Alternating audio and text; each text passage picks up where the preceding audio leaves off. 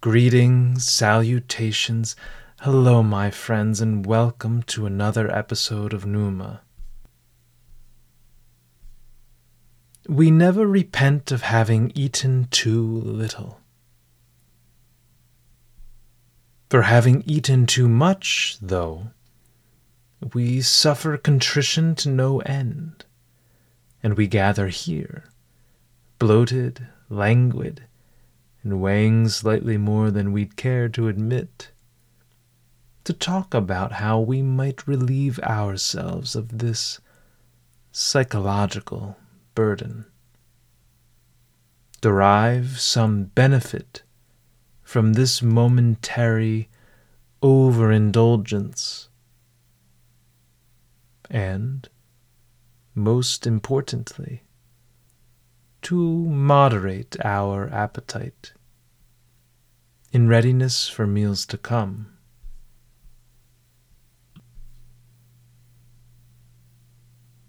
And so let's get started. First, find a chair on which you can be comfortably seated. If none is available, simply take a seat on the floor.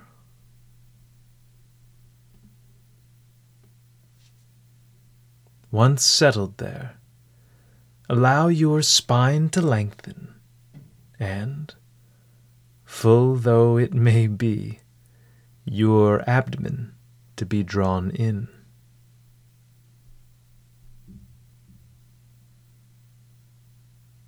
Don't sacrifice your good posture to the heaviness in your midsection.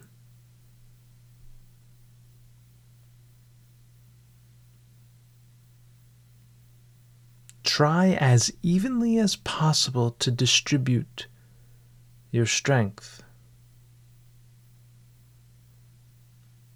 Bring the shoulder blades together and expand your chest.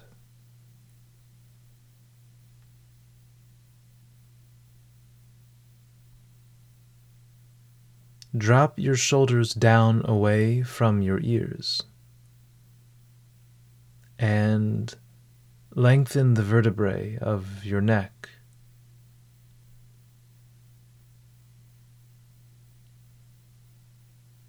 You should feel as though an invisible thread fixed to the ceiling is pulling you upward, guiding you into a perfectly erect and dignified posture.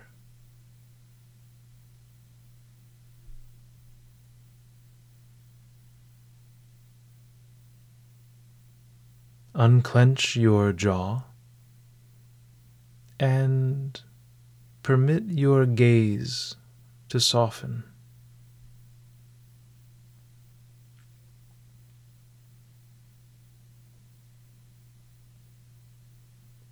Unfasten the knots into which your brow has been folded.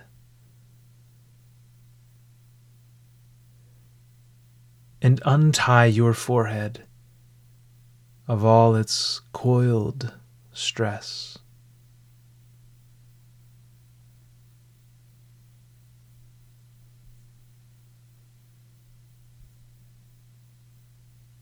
Now, with your eyes open, we're going to breathe.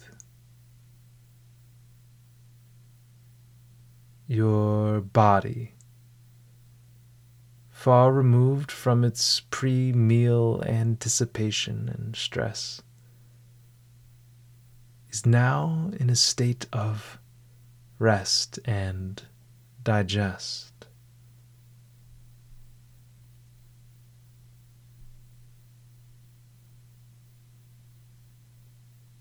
This is the domain of the parasympathetic nervous system. That collection of nerves by which the body, after its consumption of food, is quieted and tamed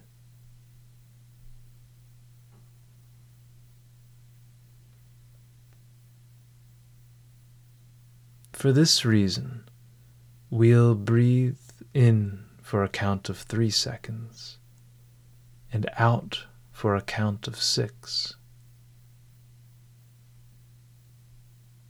This pace is conducive to relaxation.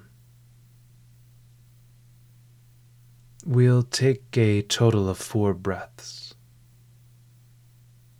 You can breathe along with me if you'd like.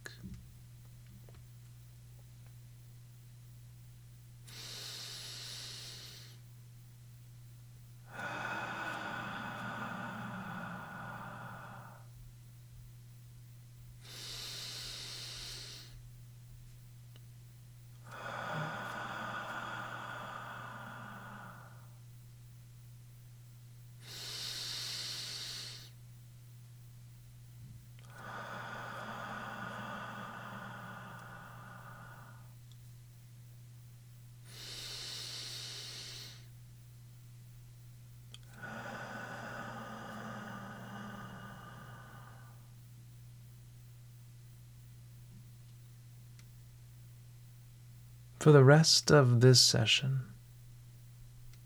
you can carry on breathing this way.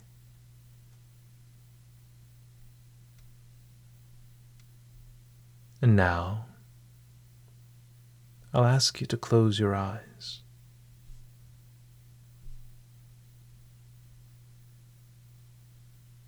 Before all else, let's take a moment to offer our thanksgiving.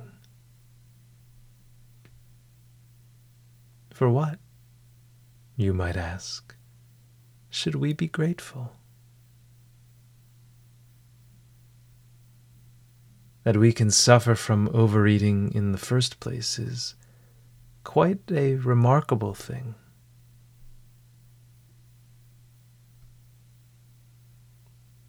In some ways, that we can regularly exceed the natural limits of our stomach, that we can rush past the boundaries of satiety and the checkpoints of comfort, is an advancement, recent yet profound, of which our species is the sole beneficiary. Just think of the many thousands of years of human evolution. A long, cold, wearisome stretch of time during which food was, to put it mildly, unforthcoming.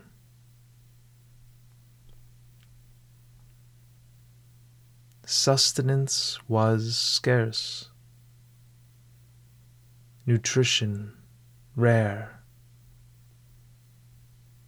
and wars were often waged, and sacrifices performed for the uncertain hope of attaining more food.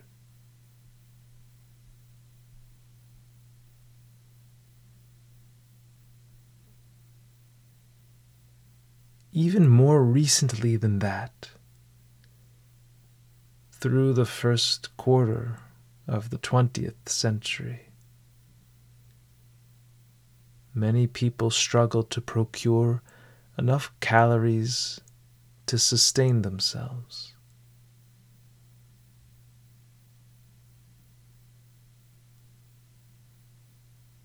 In some places on earth, this remains to many people not an artifact of history, but a very real and modern burden.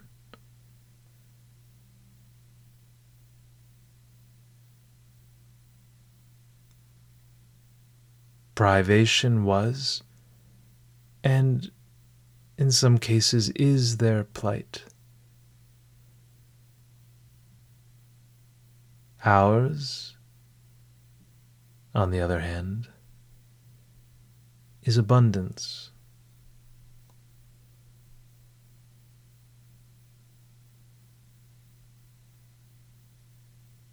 Though you doubtless feel unwell at the moment, you should acknowledge just how alien this feeling would be not even a century ago.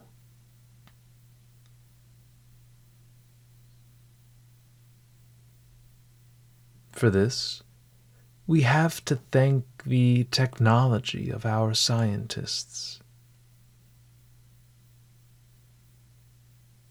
the wisdom and the industry of our farmers, and the fertility of the land into which their seeds are scattered and from which our dinners are reaped.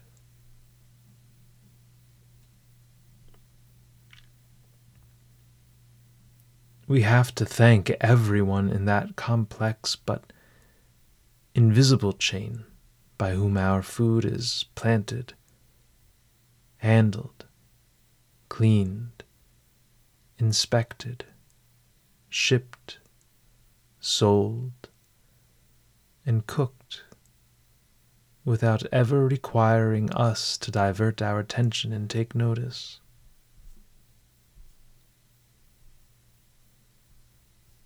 For this, we are grateful.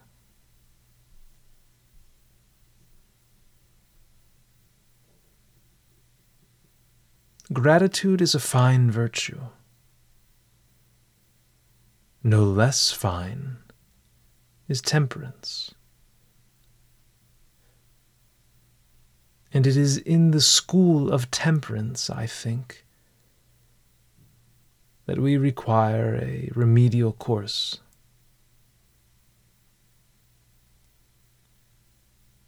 We must retrain ourselves to this forgotten virtue.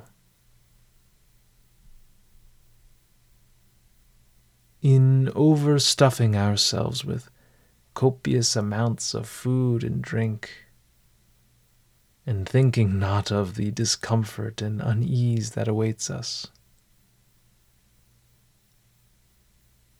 We were more than a little immoderate.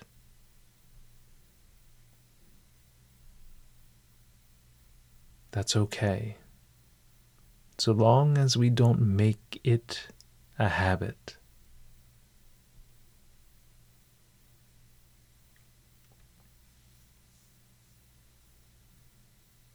We allowed our appetite to overwhelm our reason. We allowed our hunger to commandeer our mind.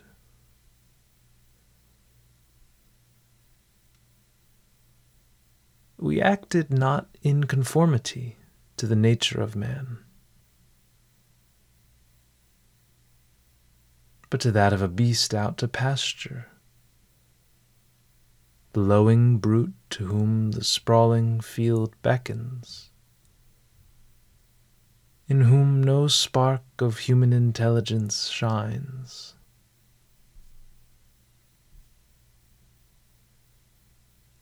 We were taken away in a moment of gustatory delight, in a passing fit of pleasure that came as quickly as it left.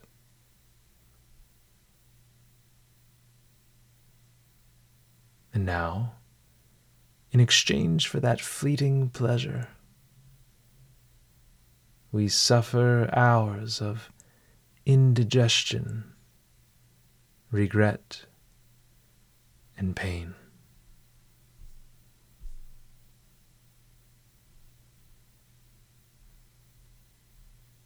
The good news is this suffering will also pass.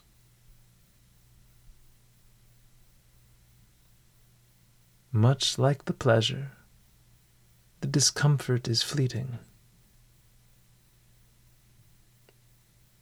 Every moment from here on out is a fresh opportunity to strengthen and improve your temperance.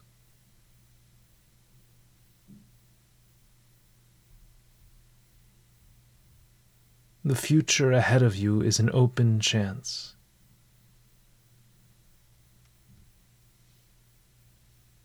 Henceforth, every hour you show restraint, every minute you control yourself, is a victory of which you should be proud.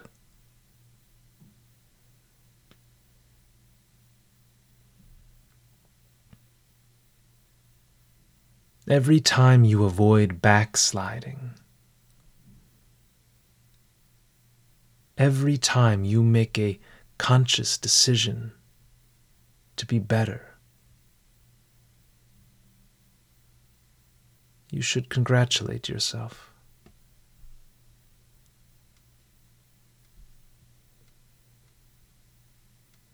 Assure yourself that next time you sit down at the table, your appetite will be better controlled, your animal instincts better governed, and your reason and your judgment restored to their rightful, elevated place.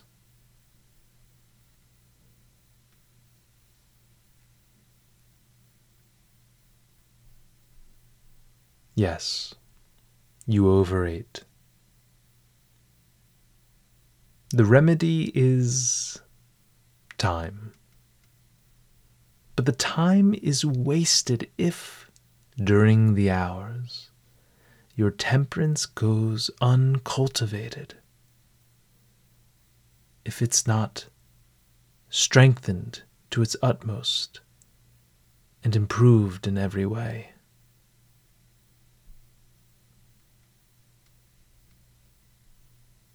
You have the power, you and you alone, to do precisely this. The decision is purely your own. Whether or not you will overeat and feel lousy again.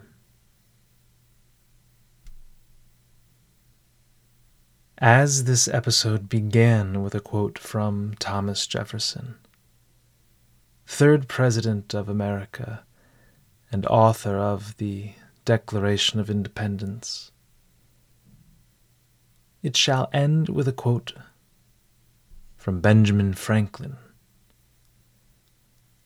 with whom Jefferson worked on the construction of that timeless document.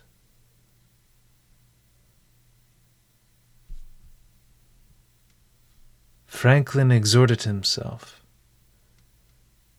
not to eat to dullness, nor to drink to elevation.